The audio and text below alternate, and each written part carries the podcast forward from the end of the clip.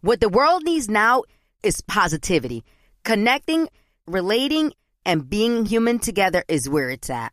Hi there, Honey German, and I know life happens, but trust, you got this. And State Farm got us.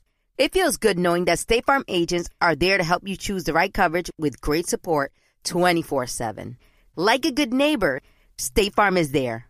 Experts claim there is nothing tougher than a diamond. But at Diamonds Direct, we beg to differ. Have you ever met a mother? Strong, radiant, timeless. This Mother's Day, give her the gift that meets her match. With diamond jewelry starting at $200. Plus, Diamonds Direct's exceptional quality and unbeatable everyday price, you're sure to give her a gift that wows this generation and the next to come. Experience the thrill of jewelry shopping done right at Diamonds Direct. Diamonds Direct. Your love, our passion.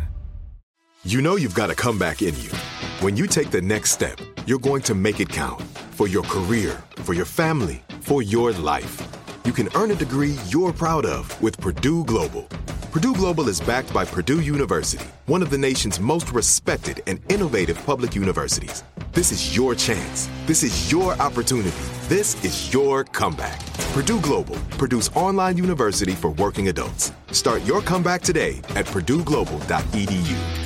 Are you looking for the perfect move in ready home this spring season? Now's the time to buy at Fisher Homes. For a limited time only, enjoy below market interest rates starting at 5.375% APR, 6.139% APR. With these exclusive lower rates, you can save hundreds on a move in ready home and start enjoying the benefits of home ownership even faster. Schedule your personal tour with one of our new home specialists at FisherHomes.com and make this spring the season you find your perfect home sweet home. Financing provided by Victory Mortgage LLC, NMLS 461249, Equal Housing Lender. Whether you're a savvy spender maximizing your savings with cashback rewards, a thrifty rate watcher seeking the lowest interest, or a travel enthusiast looking for extraordinary perks, Kemba Financial Credit Union has a visa to complement your lifestyle and unique needs. Apply today at Kemba.org to unlock a limited time 2% cash back on purchases and pay 0% interest on balance transfers for an entire year with a new visa from Kemba. You deserve a card that works for you. Restrictions apply. Offer ends June 30th, 2024.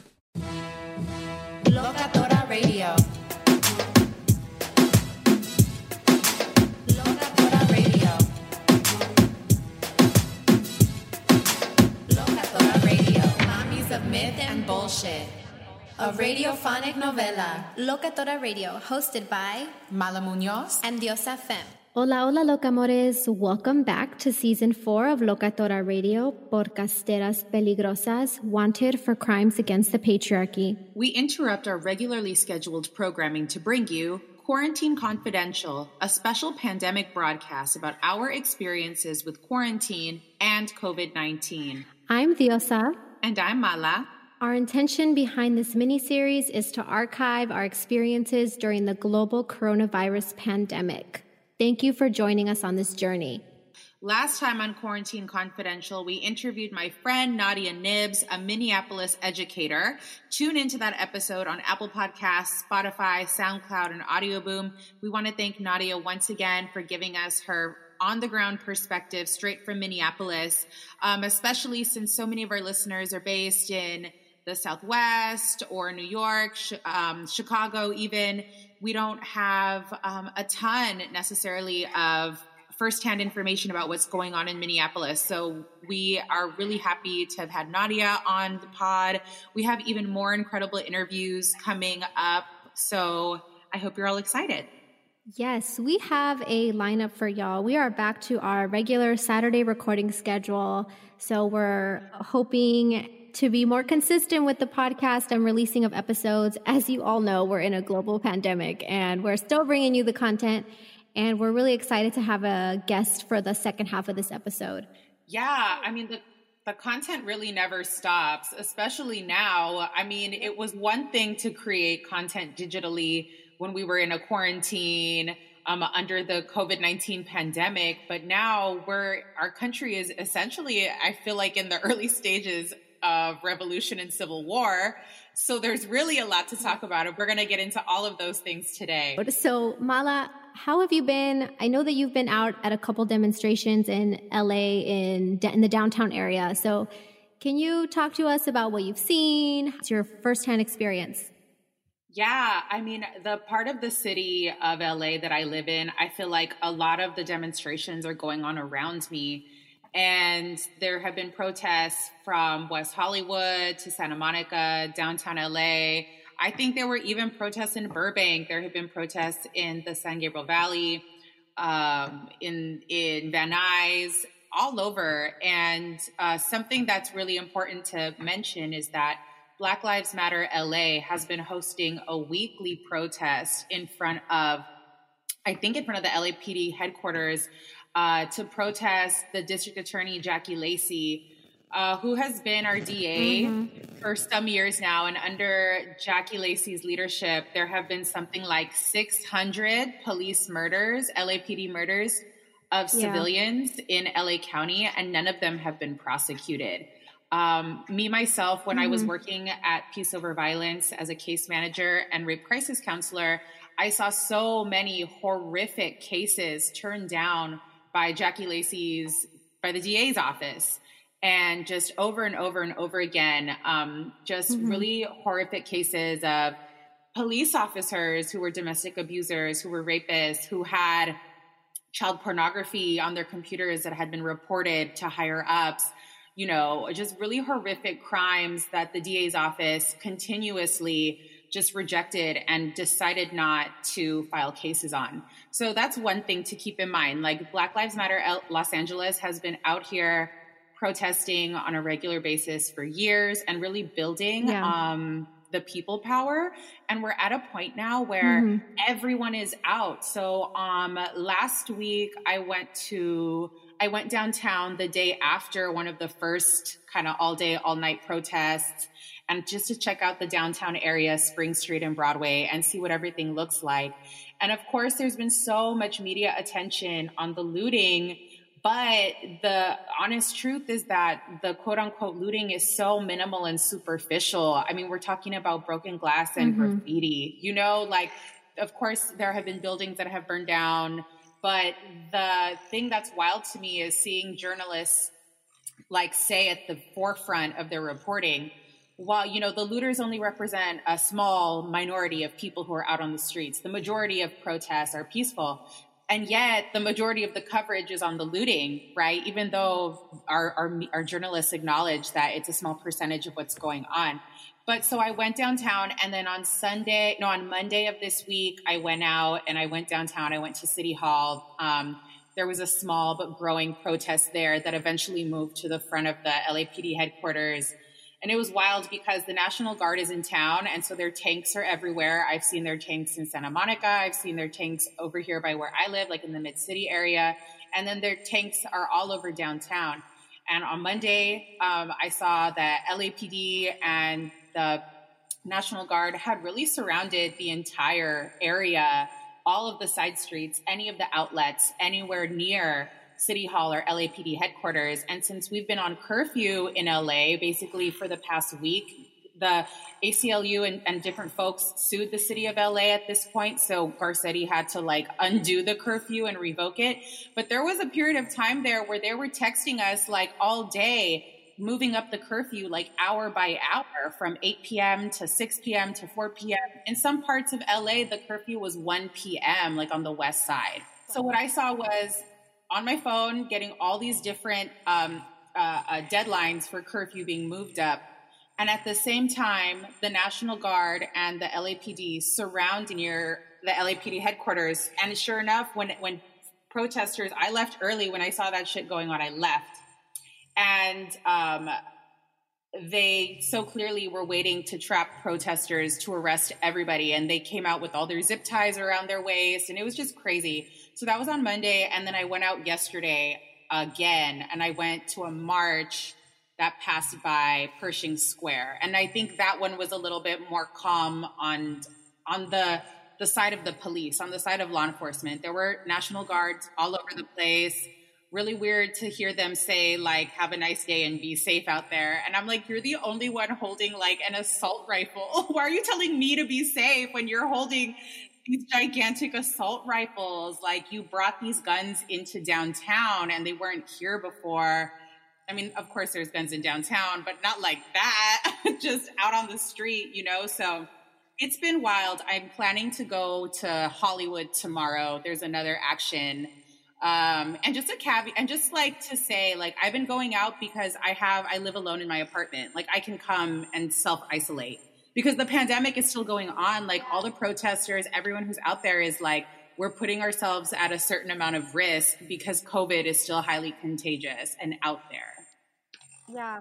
Yeah, yeah. I wanted to share, uh, just as you were talking, I wanted to share that the police chief of LAPD, I'm sure news, but if you're not in LA, uh, you maybe you didn't hear this, maybe you did, but Michael Moore, the police chief of LAPD, said that the looters also have George Floyd's blood on their hands, that they're just as responsible for the police that murdered George Floyd. And naturally, this caused an outpour of criticism and he had to backtrack and apologize and say that he misspoke, but he already stated his comment. We know how he really feels. And so that's just like one little pocket or one little example of what's been happening in LA with our uh, city officials and our our, gov- our local government. Uh, Garcetti, I think that he handled COVID itself in LA. I think he handled that really well. And then another public health crisis happened and he is like quick to shy away from any type of controversy. And so now he's under a lot of criticism as well. Like you said, Mala, the ACLU is suing the city of LA.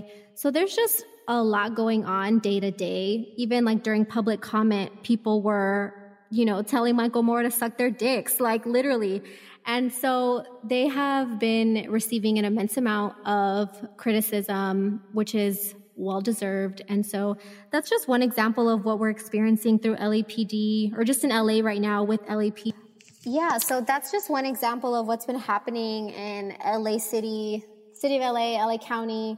There have been demonstrations countywide in Southeast LA. There have been multiple youth led demonstrations. And it's so wild to see the police come out in full riot gear and then you see these little like 17 year olds, 18 year olds protesting with their signs and demonstrating. And so it's just really backwards to see where we are as a society, but the, that's the reality of where we're at. I wanted to share this story because I shared it on my close friend circle on Instagram because I didn't want to like take up space with all followers and you know, I'm trying to share resources and information. And so this just felt something like I can share this at a later time. But my gym, which is the Latinx owned, they shared a video and they shared all these assault rifles that they had in their gym. and that they were saying like, oh, we're, pr- we're gonna, yeah, we're gonna pr- uh, protect ourselves from any looting. Oh and my so God. it like got me, yeah, it got me really fucking heated. And I like shared on my close friend circle and I was like, look, this is what my gym just did. And this is really freaking bothering me because you would be okay shooting a quote looter as opposed to having your windows broken. And I think just the the sheer uh I don't know, just the sheer ignorance of being able to share an assault rifle on your Instagram story and not feel like there would be any repercussion is truly astounding to me. And so it was really bothering me and it was late at night. It was maybe 11:30, almost midnight. And I just started thinking about just historically all the people that kill black people, black men, black children in the name of protecting their property. And I kept thinking about Trayvon Martin and George Zimmerman, and it just really got my blood boiling. And so typically I won't call someone in via social media if I feel like these people are really conservative, whatever I say isn't going to change their mind. So I'm not going to waste my energy on it. But because I'm a paying member of this gym, I was like, you know what? I am going to call in. It's a Latinx owned gym. I pay a, you know, a sizely monthly due, a monthly fee. So, you know, I think that as a patron that I should be able to call in and just express my thoughts and my opinions.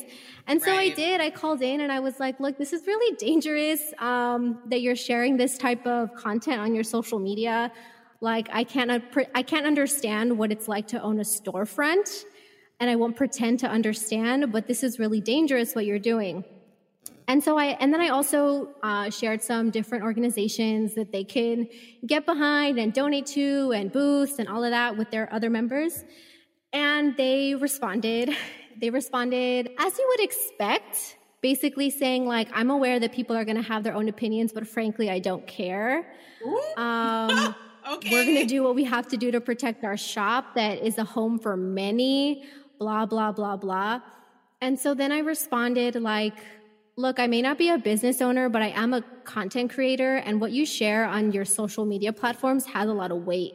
And that's why I think that you should not be sharing your rifles on your social media because it sends people the wrong message that they can take matters into their own hands, they can protect their property and literally kill people. Yeah. And that was that. I left it at that. I'm definitely canceling my membership. There's yeah. no way that I'm going to give my hard earned money to that type of business. And uh, another, a listener actually, and a friend of mine, she also tried calling in because she was a member at that gym as well, and it just it didn't go anywhere. So, I think that this current moment is just showing us where people's where people are in their yeah. life and where they are in the movement, and if they're even supportive of the movement at all.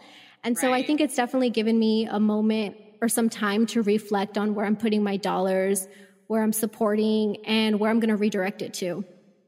100%. And I mean, let's not have such short term memory loss that we forgot that at the opportunity the government had to support small businesses at the height of the pandemic when it first hit and when everybody was losing their jobs and businesses were closing, who was the federal government approving aid and pay t- paycheck protection for corporations. Let's not pretend all of a sudden Shake that the federal government and that the state and that the city or the county have given any kind of a shit about small business owners, especially small business owners who are people of color. Like, let's not forget the history of predatory lending, the way that the banks are super predatory and take everything that they can get, the way that, that we have no problem tearing down housing and businesses to make way for corporations and for luxury high rises. Like, I really am not buying the disingenuous, you know, like all of a sudden these small businesses are so precious to us as a society. I haven't seen it really yet. And it's like, look, I'm sorry, but you're a gym and the last time I checked, the gyms were not really considered essential services and have are still closed are they not like so there's so much also like this self-importance that i'm seeing from people. Like my dude nobody is coming to your neighborhood. No one's coming to your house. And honestly what i've been seeing too on the news and from a lot of small business owners themselves verifying oh well we put a sign in our window that said immigrant owned or family owned and we were left alone. We stood outside of our business and told the looters we're immigrant owned, family owned, and they skipped us. You know, that's not to say that there are not people who are acting violently and aggressively, but let's have perspective, you know? Right. And I, I also am seeing like something disingenuous happening. I'm glad that you brought that up where I feel like people are now because they're learning that that you know potential looters will like leave you alone if you're like Latinx owned or immigrant owned and I feel like put, people are now putting that on their businesses but don't actually believe it like right. don't actually support Black Lives Matter. And I say that because yesterday I was in Whittier and I saw this flower shop that said hashtag, it was boarded up and it said hashtag Black Lives Matter and then it said hashtag Whittier Strong. And Whittier Strong was born out of the Blue Lives Matter movement or not even movement, just the Blue Lives Matter ridiculous. And Gross. that's like where the Whittier Strong comes from. And so I'm like, so which one is it? Is it Whittier Strong or is it Black Lives Matter? Like, you know, please clarify for me. And so now I'm seeing, I feel like that's, that's happening as well. And it's obviously very disingenuous, but that's a clear indicator to me that you're not actually for the people or the movement because you're, you're conflating the two when they're not, they're in yeah. no way connected. Also, I am a little bit rusty on my constitutional amendments and such, but I'm trying to think how high up is the right to own a small business as far as the constitutional rights go? Or is freedom of speech and freedom of assembly not a little bit higher up on the priorities? You know? I would say it's higher up. I would say that I don't have a storefront, but I do work with business owners, and I do know that business owners have to have some type of insurance. Yes. And so I would assume, I would assume that if your windows get busted, not even like, not even protest looting wise, but just on a regular old day, if you were to get robbed or there were to be a fire, I'm, I'm like 99% sure that your insurance would cover that. And so yeah. I, I'm not understanding still why we're prioritizing the smashing of windows over actual human lives, over black lives. And I appreciate, I was on. Can we, I, I need people to catch up. Absolutely. And I was on Twitter, right? And of course, all the good stuff is on Twitter because our broadcast journalism yeah. is lagging and a lot of our print journalism is lagging. Sorry about it. They know they know that they're lagging mm-hmm. and they mm-hmm. know that they're behind. Yeah. I mean, the New York Times was basically in their own civil war recently because it turns out the New York Times op ed team went out of their way to mm-hmm. pitch an op ed to Senator Tom Cotton. And so he puts out his fascist manifesto per request of the New York Times. And of course, they gaslight the hell out of their journalists of color who have been talking about the mm-hmm. issues at the New York Times. And I mean, it's the New York Times, it's the paper of record. So mm-hmm. that's what we're seeing. So, anyways, I'm on Twitter because that's where we get our actual news. And uh, a man by the name of Marshall Zelinger from Marshall 9 News tweets out, there was a decision from a judge in Colorado. A federal judge issued a restraining order blocking Denver police from using chemical weapons or projectiles of any kind against persons engaging in peaceful protests mm. or demonstrations. And the judge, part of his decision, uh, he said, if a store's windows must be broken to prevent a protester's facial bones from being broken or eye being permanently damaged, that is more than a fair trade. If a building must be graffiti to prevent the suppression of free speech, that is a fair trade. In essence, the, the sanctity of human life, of human bodies, and our, our freedom of speech are so much more important than any building, any window, or any business. And it's actually like a moral, legal, and ethical imperative to protect our right to burn the shit up when the federal government is killing unarmed civilians routinely. Like it is mm-hmm. more than a fair trade, like this judge is saying. And I was really happy with Governor Newsom, who right. came out and said the looting is not a black community problem. This is a white supremacy problem. This is a government problem. We have done this. We have dragged ourselves here. Like we have made this happen.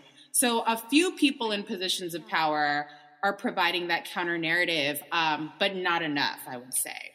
Absolutely. And, you know, we're still in a global pandemic through all of this. We're in two public health crises at the same time.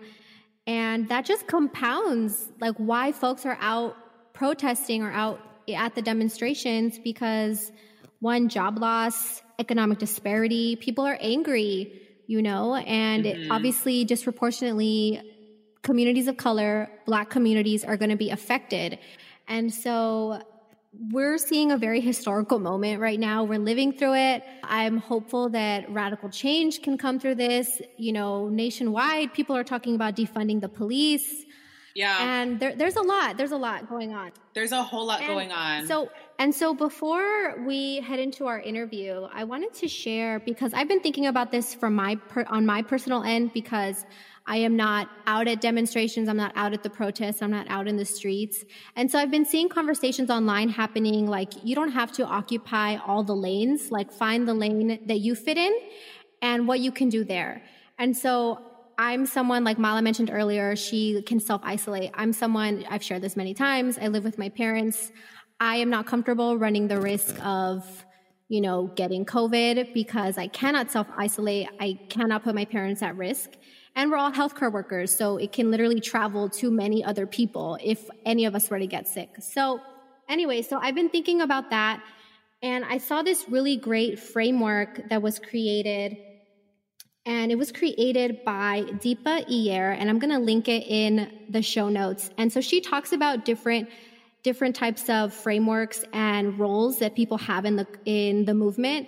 And so she has this reflective uh, reflective section section where you can ask yourself questions about what does your role look like in the movement and how can you really hone in on those qualities to make a difference. And so some examples that I wanted to share are she talks about weavers, experimenters, frontline responders, visionaries, builders, caregivers, disruptors, et cetera, et cetera. And so I wanted to share that for folks that maybe are trying to find their space and where they belong in this movement. Maybe you're immunocompromised.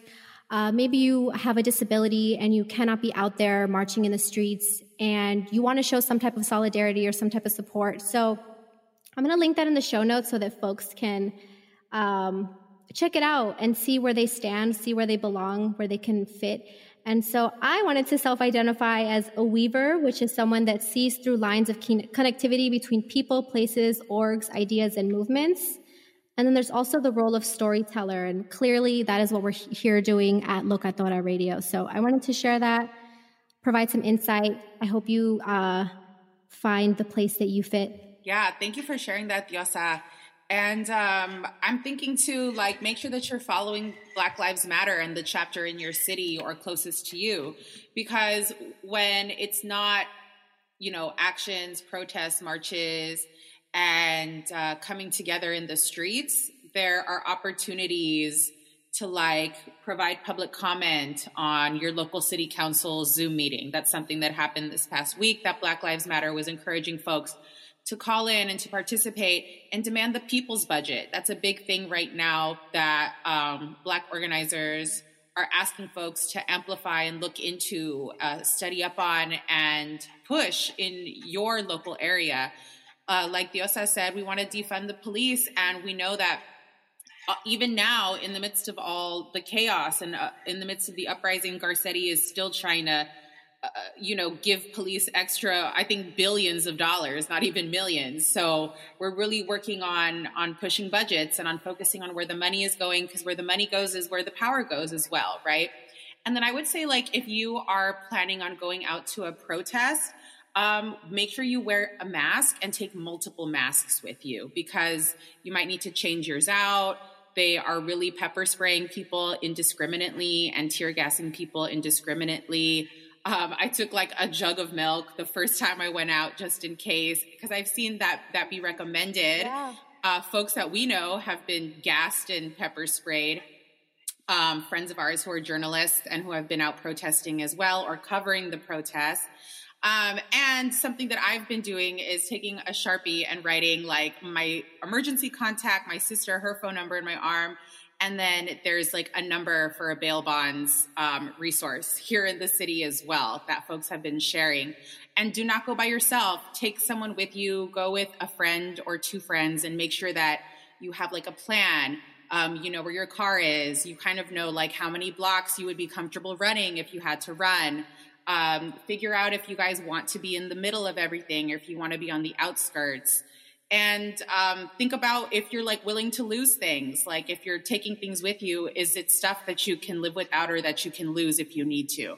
And then who are you telling that you know you're going to be there? Because as we've seen too um, the lapd are just like arresting folks in mass and not disclosing always the locations that pro- that detainees are being taken to. We've seen um, mujeres, one mujer in particular, write about essentially being sexually assaulted by the LAPD, how her and other protesters were were very much physically abused, and then dropped off in the middle of nowhere in Westwood with like no phones or or or transportation. Keeping in mind that in a lot of cities like LA, they they have also been shutting down public transportation. So it's like not normal it's like it's like it feels like a war zone you know and so like even you know, no yeah. one plans to get arrested. I have zero plans of getting arrested, but we're walking into all of these, like taking those precautions because it is that serious out there. Um, we see, I, I have seen people with their kids yeah. out there too. Like they're, they're shooting tear gas into crowds with children in them, you know? So just keep those things in mind um, mm-hmm. when you decide which action you might be participating in. I would also say, um, look into who the organizers are. The founders of Black Lives Matter are queer women, right? Inherently, Black Lives Matter is queer, it's trans. And so get to know who the organizers are. Is it white organized? Is it not? Is it affiliated with Black Lives Matter? I think that that's just as important when you're doing your research and where you're going to go protest and demonstrate. Yeah, and like another pro tip that I was really surprised about, um, but is super helpful. So if you down if you have a Snapchat and you check out the Snap Map of the city where you live, you can get these hyper, hyper, hyper local on the ground views of the protests in real time and what they look like. Because mm. you're you're you're just looking at the snap map and the concentration of people who are posting their own protest experience to Snapchat, and you can just see just like this bird's eye view of everything. So yeah, and and again, follow Black Lives Matter because that's the source. That's where you're going to find like I think the most legit stuff. Yeah, absolutely. And ultimately, be safe out there. Always let people know where you're going to be at if you're going to be out. Uh, like Mala shared all those really great tips. When she was going to the first demonstration, I was like, okay, girl, in the event that you are detained, do you have bail money? Where is it? Right. Where do we go get you? Uh-huh. Because uh-huh. like, like Mala said, like, you're not going with the intention of getting arrested. I mean, maybe you are, but if you're not, like, there's clear accounts of folks, of the LAPD detaining folks and then just dropping them off God knows where. So mm-hmm. always be mm-hmm. safe. You know, don't go alone. Let people know where you're at. Uh, there's a bunch of different safety tips online when it comes to like digital safety and like turning off location services, um, mm-hmm. um, turning off your cell service, all of that. So just things to keep in mind if you're out in the thick of it. Things to keep in mind. And right now, I feel like, you know, the LAPD, like this term law enforcement is such a misnomer and means almost nothing because there are such clear right. violations of our laws and procedure. There are so many constitutional and human rights and civil rights violations taking place daily at these protests being perpetrated by uh, you know, quote unquote law, law enforcement. So it's just very bizarre to mm-hmm. see like, you know, very average everybody, you know, unarmed just out there trying to exercise constitutional rights and allegedly the state you know, there to protect, but is doing everything they can to wage war and to silence folks. So it's your right to be out there if you want to be, if you can be. Um, mm-hmm. I think a lot of, I know my mom has been really scared for me and doesn't want me to go. And I'm like, look, at the end of the day, like, we have rights and they can't just force us inside. Mm-hmm and stomp us out and make us be quiet, you know? And it, they're, they can't. There's more of mm-hmm. us than mm-hmm. there are of them. And I think that they're seeing that. And that's why Absolutely. they're so scared. And yep. that's why they're reacting so violently. They're overwhelmed as they should be. Mm-hmm. Yeah. Yes. Pa que sepan, let them be afraid. They literally work for us, taxpayers' mm-hmm. dollars, literally. Yeah. Taxpayer dollars fund all sorts of departments in Los Angeles. Like they literally work for us. Our stupid ass president works for us, literally. Right. So yeah, pa que sepan, let them be afraid. Let them be afraid. And that's not all we have for you today because we have still a whole other interview, a whole second half to this yes, episode. Yes, we do. yes, we do. So before we get into, before we introduce our amazing, fabulous, beautiful guests, I want to, sh- we want to share with y'all that we have a new mid-episode song break. Mala, do you want to talk about our new song break, our new jingle? Absolutely. So, you know, as we grow, we realize we can no longer uh, play copyrighted music without permission. We will get in trouble one day. So you guys are used to hearing everything on Locatora, uh, Megan Thee Stallion, what have you, Beyonce, Rihanna. Um, we can't do that anymore. So what we did do was we we tapped into local talent as we do, and we hit up our friend DJ Bianca Oblivion, and we asked her to put together um yeah like a mid episode song break for us so you all are hearing the premiere today how exciting yes so exciting. It's so cute. It's like a little less than a minute long. I love it. Something for y'all to dance to and get hyped for. For our next guest, uh, we're super excited to introduce, to bring on Gata of Reggaeton con la Gata. She's the executive producer and host of a bilingual podcast and YouTube series that takes a deep dive into the origins of reggaeton and where it is today. Uh, I was having some technical difficulties, so the majority of the interview is with Mala, but I love Reggaeton con la Gata. I love what she does. I love what she's about. So I'm really excited that we had the opportunity and the chance to share our platform with her. 100%. So yeah, without further ado. Enjoy. Podcasteras peligrosas.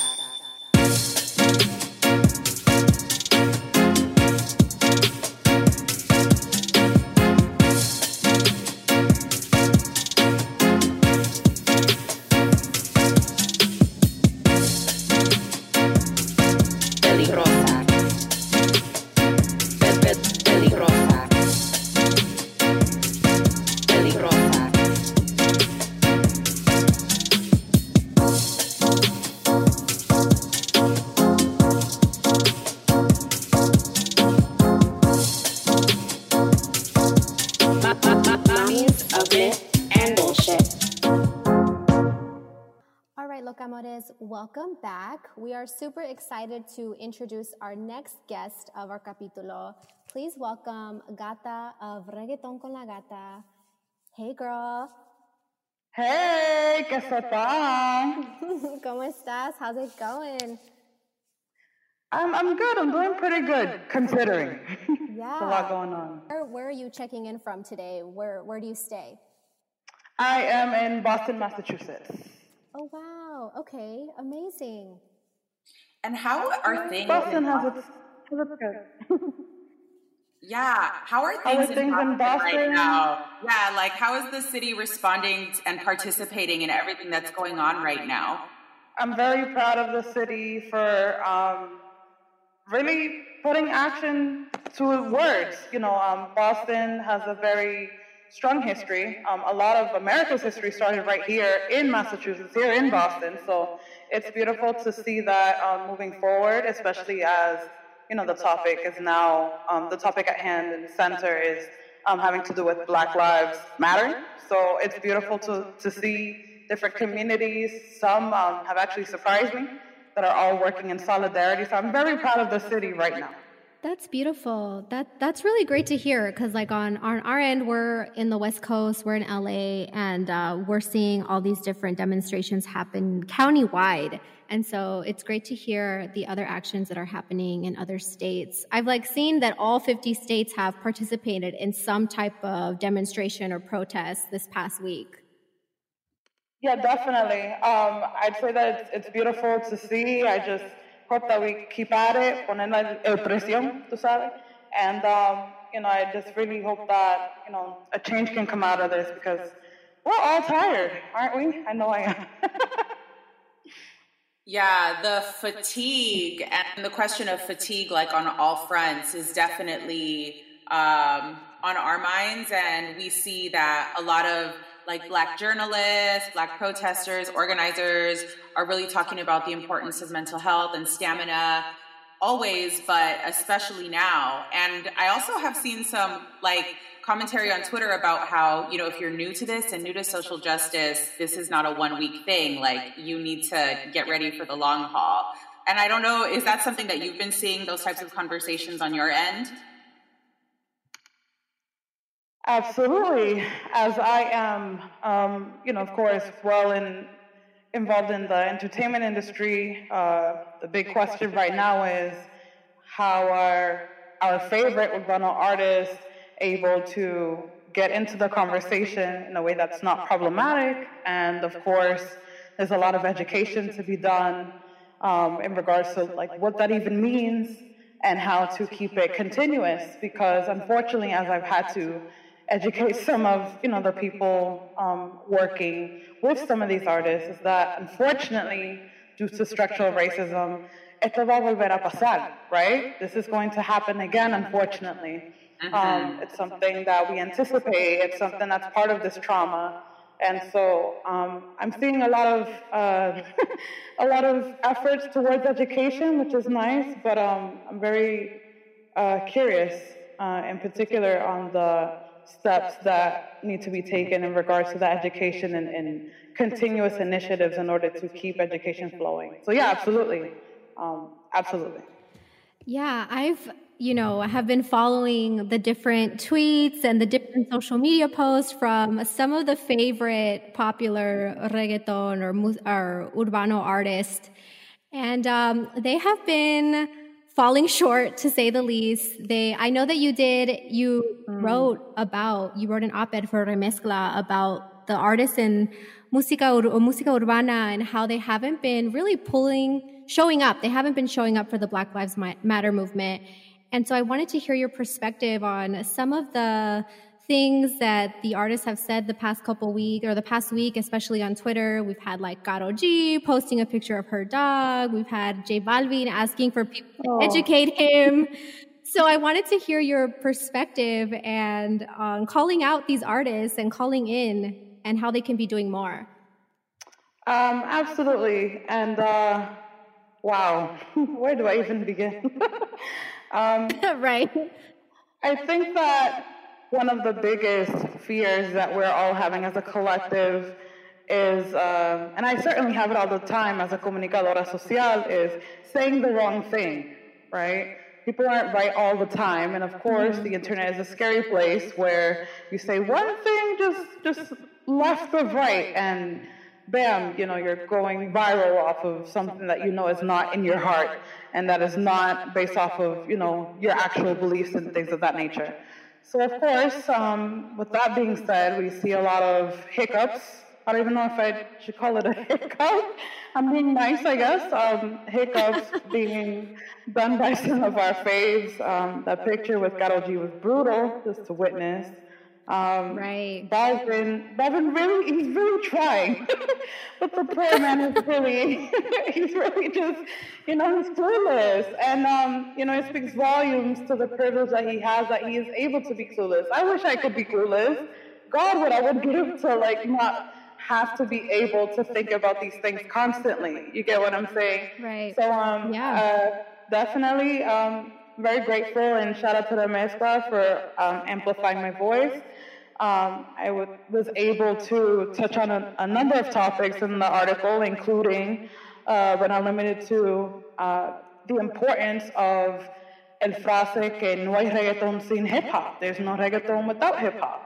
And it's pretty much giving the historical context of, uh, you know, the symbols that our artists love to use that really come from hip hop, and hip hop stemming back from or being born out of the civil rights movement because of injustice, um, you know, due to Jim Crow laws and, and, segregation and things of that nature that go back hundreds and hundreds and hundreds of years here in the United States, and as well as the juxtaposition of uh, injustice towards Negros, Afro Latinos in Latin America, and just how much these problems are just as much ours as it is American, and you know, to be able to profit off of these symbols really is a privilege and a, and a blessing. And you know, the least, the very least that you know our urbano artists could do is, is say something.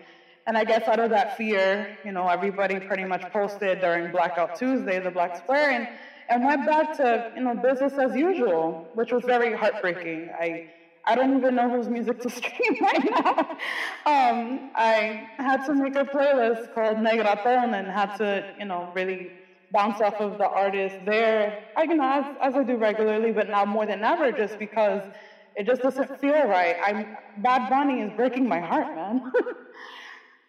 right. Uh, he was just all over um, Rolling Stone in the middle of the pandemic, very active, posting all the time yeah. for all kinds of things, and then all of a sudden, like radio silence, and people have definitely noticed and expect more. I think in at this point in our history, it seems to me like the public expects way more from artists and um, from somebody like Bad Bunny, who is known to wear do rags, right, and is very appropriative of Black culture when he performs and in his music. And is that something that you've seen? Do you see like the public just being have way higher expectations for celebs?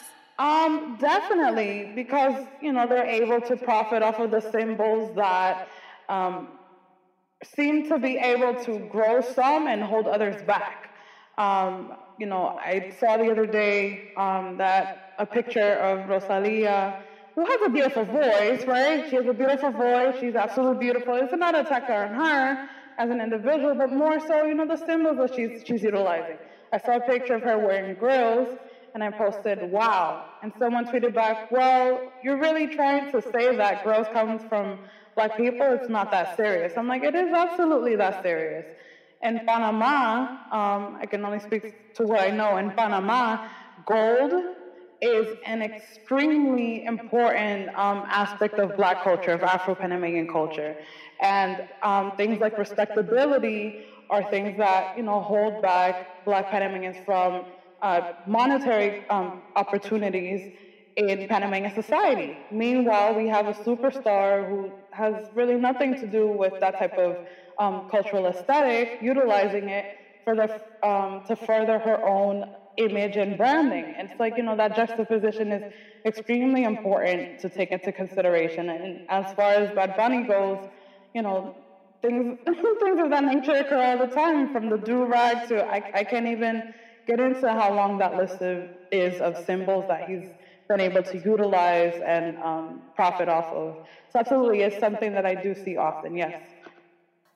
Okay, got that. So going back to my initial question, we were talking about uh, different reggaetoneros, what they had been tweeting in support or la- lack thereof. And I wanted to ask you, have you seen any artists actually do it correctly? Actually show a message of support and it'd be like right on the mark? Absolutely. I am very happy with Daddy Yankee's response. Um, Becky G, um, I want to say that she surprised me. It's just more right. so like I'm I'm still getting used to the fact that she's doing reggaeton now, um, and calling her reggaetonera. Like I'm still getting used to that. But mm-hmm. she absolutely hit the nail on the head um, with her passion, her amount of posting on across different platforms. And Daddy Yankee, I'd say that Daddy Yankee, more than any other artist, um, definitely understands the importance of showing respect to African Americans or and or Black people in general and their plight and our plight because of his music being at the forefront of the pan Latino crossover, you know, with Gasolina into the American market. Um, it was his music that was at the forefront. It was his collaborations that really like abrió la puerta for artists coming later. So, if anything, he definitely understands, um, you know, the importance of hip hop in its entirety um, and how that helps reggaeton to grow in it of itself. So absolutely, I'd say Becky G and Daddy Yankee, I'm very proud of them. I was gonna um, say you do a lot of uh, posting and writing about basically the political origins and energy behind reggaeton and música urbana. And so it's is it is it almost like a requirement or an obligation or a call to action. Like if you're making this type of music, you are doing some type of a political work and the expectation then is that you should be engaged and informed and tuned in and participating. Is that like fair to say? I would say that, and this is a question I get often um, simply because of the way that artists have been able to benefit from these symbols, these black symbols, I would say that because reggaeton, and I consider reggaeton to be the manifestation of the blanqueamiento of perreo. People like to group perreo and reggaeton together, but perreo and reggaeton, they coincide, but they're not always the same thing. Um, I'd say that perreo is, is political, perreo is black, and reggaeton although it has um, essences, it's very pop. It's largely pop. Um, so with that being said, reggaetoneros thriving in reggaeton, do they have a duty to really speak up? I would say yes, because a lot of the essences that are utilized um, are black and come from places that are political. Um, and it does speak volumes that they know and are aware of, you know, what they're comprised of and what they stand for. Um, and it's also, you know, I, I, feel like right now we're at a time where we're really seeing artists um, not really understanding that, not really understanding, um, you know, the fact that everything that they um, put out really does come from a political place and really showing that they really don't understand um, just the levels of privilege that's been, a- been able to allow them to thrive in this type of space. In juxtaposition to perreo, which has been frowned on, um, you know, just thrown to the side, um, you know, has really um, been able to other artists and really put them into a box and further damage their careers, which I think is absolutely wrong. But you know, it speaks volumes to the power of what reggaeton is. So I would say yes, absolutely. And Gata, with your with your work um, digitally, your writing, your interviews, uh, what is your process like? You interview a lot of these artists themselves to like inform the the archival work that you're doing. So tell us a little bit about your process and how you put your project together. Um, so Reggaeton con Gata is actually an idea I had in my dorm room. um, one day I, um, well, let me let me back up either from that. So I studied communications and um, writing a whole lot of papers on the principles and theories of communication. And to make it interesting, I would often throw music theory into it. And of course, I gotta include perreo in there some way, somehow. I thought it was fascinating seeing how perreo can be um, talked about in uh, academic lens. And long story short, I started to get to in my dorm because I became pissed. Um, I think it was way back when um, I was looking at a presentation that Flex did, um, Flex, DJ Flex from Panama, um, did on TV, and he, you know, was presented as the other name that he's you know, he uses more commonly in Latin America. And it pissed me off to hell. and it pretty much inspired me to kind of take a step further and create a platform on this level. And I kid you not, um, once I started working, I have reached out to a lot of artists, but a lot of artists have actually, actually reached out to me, um, which is the, one of the biggest blessings of my life. Last year, I was invited to Puerto Rico by DJ Blass himself. I was invited by Mr. Greens, and um, they're one of they're two of my. Thank you, and they're two of the biggest like figures of reggaeton to me. Like they, I, I'm such a huge fan of their work, of everything that they've been able to produce, the sounds. I mean, DJ Blass is the king of Sandungueo. Uh, just to be in his presence is, a, is an extreme blessing. So my process is largely um, just sticking true to um, a lot of the um, actually a lot of the uh, academic um, theories that I've been able to study in school and um, really studying the work of the likes of Marisol Lebron, shout out to Marisol Lebron, um, who um, wrote largely on Hindi reggaeton and a lot of the breaking down a lot of the barriers that really help classify what it is that we're listening to and its cultural references. Um, and, and really just like taking into consideration the work of people who've, you know, come before me, Raquel Cepeda, I'm a huge fan of hers, and really just trying to figure out how to create my own voice. I see a lot of um, respectability um, and how that um, really damages, you know, the conversations that need to be had regarding this music. Um, reggaeton perreo is largely sexual, and it's a lot of the reason why people try to stay away from it. And um, I actually love the sexual themes that are described, um, both problematic and not problematic, just simply because um, being able to analyze it and really like ask ourselves, you know, what are we celebrating when we dance and listen to these things and and not is is um, very interesting just to see it all unfold. So my process is largely just sticking true to what it is that I've studied, um, to what I've um, have studied under the work of people who have come before me, and um, really listening to these artists as they reach out to me. I, I, that's one of the biggest blessings. I'll give you guys an exclusive. Very soon you'll see me collaborating with none other than Nando Boom. I'm very excited to work with him. And for our listeners who want to check out that interview and check out that collaboration, where can they find your work and support and amplify? Absolutely. Um, I believe that I will be collaborating with Nando Boom live on camera due to the coronavirus pandemic. Um, we'll be on Instagram Live doing an interview talking about negritud um, of reggae en español, and as well as you know the barriers that he's had to face um, creating that type of music in Panama during the time of which it was um, created. Because he's one of the founding fathers, him and General and Michael Ellis. So I'm very excited.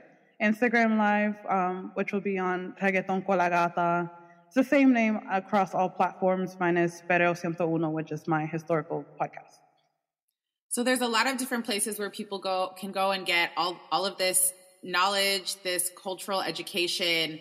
Um, and I'm wondering too if there is a conversation that you think is not getting enough attention right now. There's so many layers and so much going on globally um, and, and in all 50 states.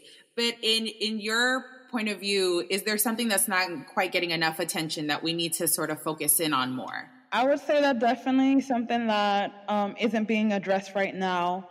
Um, is more so the white guilt um, that we're having as a collective.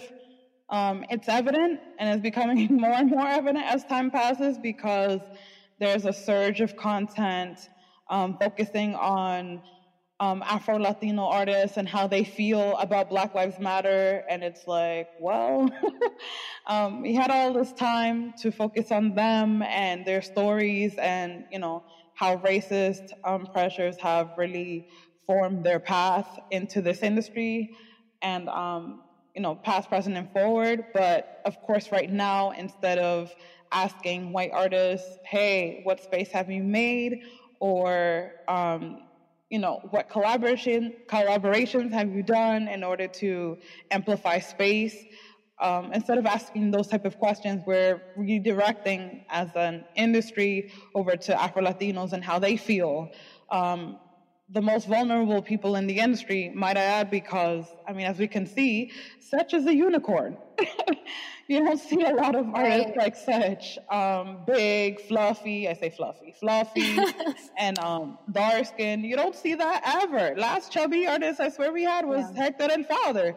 Mm-hmm. um, you know, and and he was, you know, I'd say how about I wouldn't call him white, but like how about.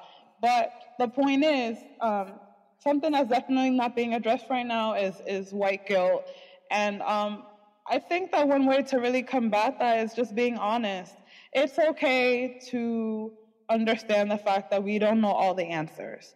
But what's not okay is staying silent, not taking action, not trying to make space, not, you know, staying complicit, saying, well, it's going to boil over.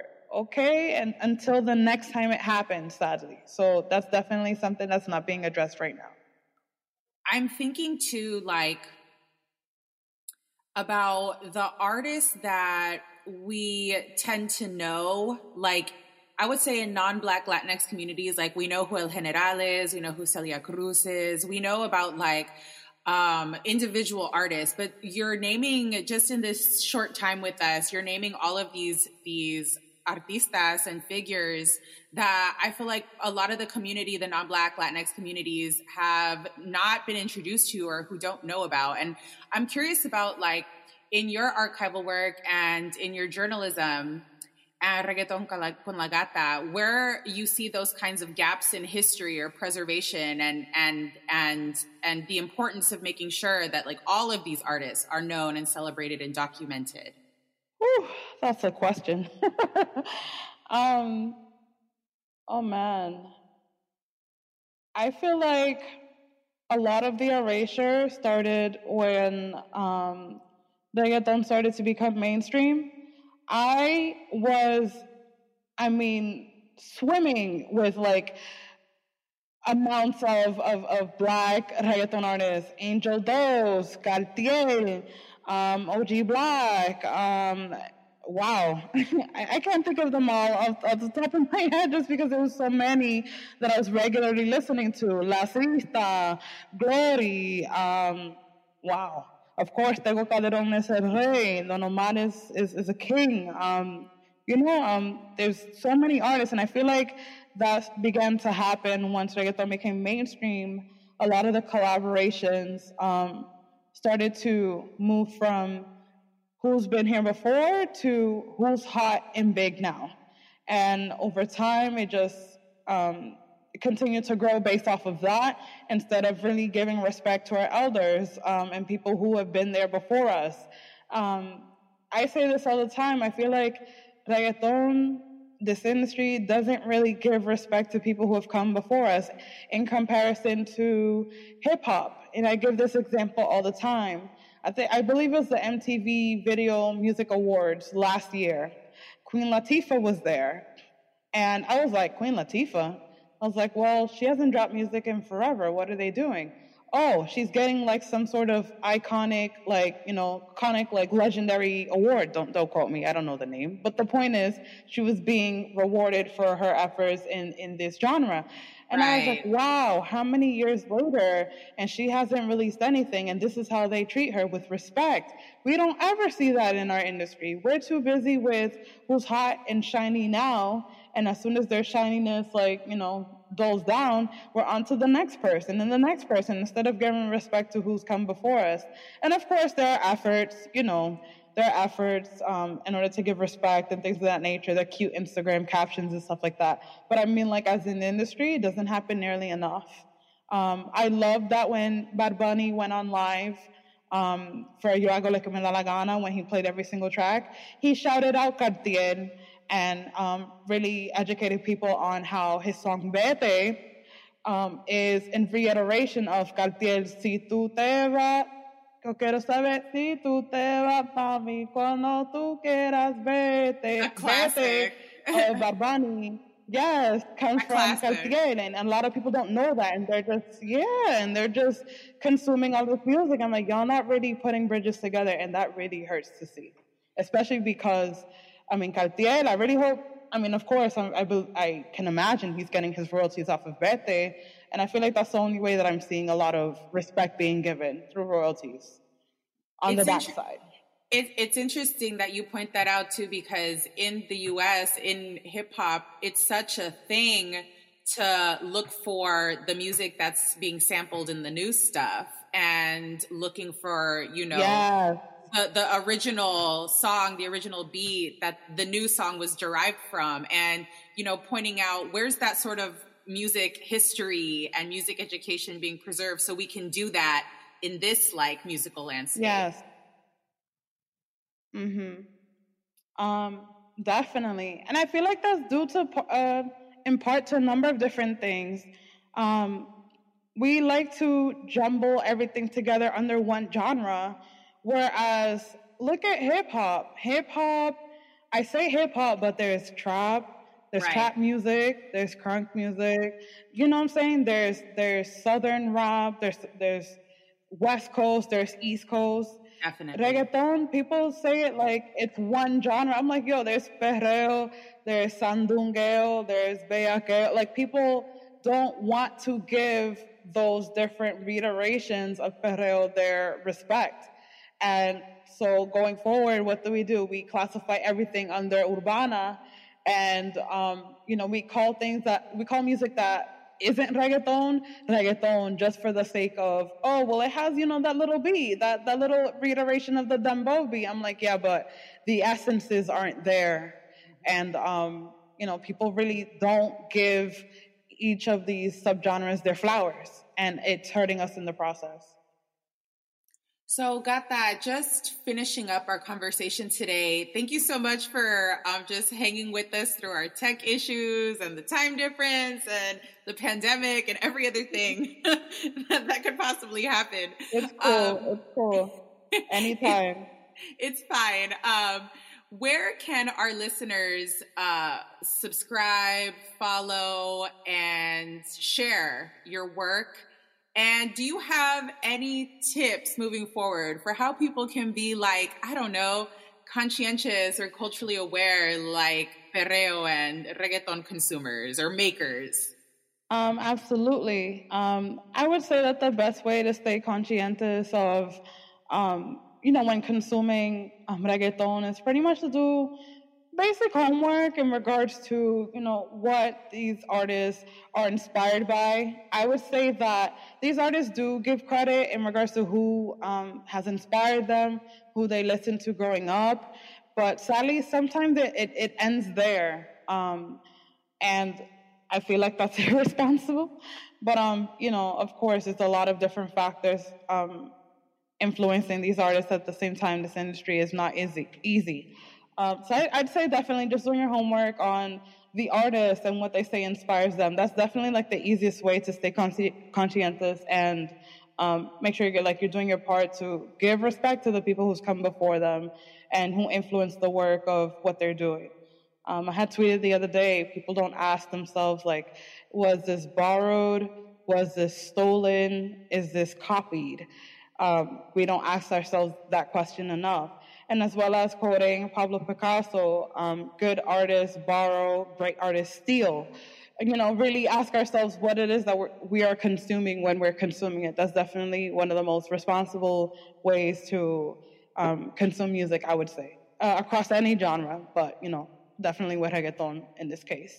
I would say that the best way to stay in touch with me um, and to keep up with what it is that I'm doing is to check out Reggaeton Gata on Instagram, on Twitter, on Facebook, YouTube. I try to do um, reggaeton analysis via a segment called Hasta getting to the bottom of um, the analysis of these topics that I love talking about 24 7.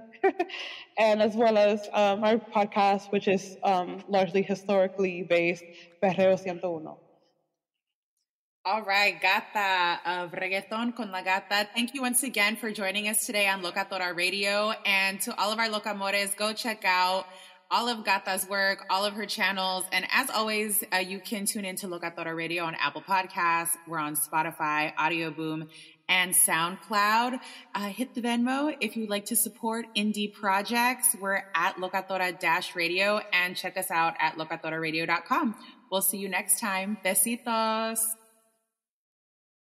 Are you looking for the perfect move in ready home this spring season? Now's the time to buy at Fisher Homes. For a limited time only, enjoy below market interest rates starting at 5.375% APR, 6.139% APR. With these exclusive lower rates, you can save hundreds on a move in ready home and start enjoying the benefits of home ownership even faster. Schedule your personal tour with one of our new home specialists at FisherHomes.com and make this spring the season you find your perfect home sweet home. Financing provided by Victory Mortgage, LLC, NMLS 461249, Equal Housing Lender. Whether you're a savvy spender maximizing your savings with cashback rewards, a thrifty rate watcher seeking the lowest interest, or a travel enthusiast looking for extraordinary perks, Kemba Financial Credit Union has a visa to complement your lifestyle and unique needs. Apply today at Kemba.org to unlock a limited time 2% cash back on purchases and pay 0% interest on balance transfers for an entire year with a new visa from Kemba. You deserve a card that works for you. Restrictions apply. Offer ends June 30th, 2024. Looking for a fabulous fashion brand that celebrates you? Then look no further than Boston Proper, where styles are designed with you in mind, so you can look and feel amazing no matter the day, season, or occasion. At bostonproper.com, you'll find fashion that knows you best. For over 30 years, Boston Proper has been the fashion destination for confident women who want to elevate their look with unique, sophisticated clothing at affordable prices. Visit bostonproper.com today. Boston Proper Wear it like no one else. Hey guys, back at the playground again, huh? Yep. You know what this playground could use? A wine country. Heck yeah, and some waves so we could go surfing. Oh, yeah. ah, love that. A redwood forest would be cool. I'm in. Ah, ski slopes. Let's do it. Um, can a girl go shopping? Yeah, baby. Wait. Did we just invent California? Discover why California is the ultimate playground at visitcalifornia.com. You know that feeling when you walk into your home, take a deep breath, and feel new? Well, that's what it's like to use Clorox Scentiva. Because Clorox Scentiva smells like coconut, cleans like Clorox, and feels like energy. It'll elevate any cleaning routine to not just clean, but also make every room smell like a tropical coconut getaway. Discover how Clorox Scentiva's powerful clean and refreshing scents can transform your space. Get yours in coconut or other fabulous scents at a nearby retail store.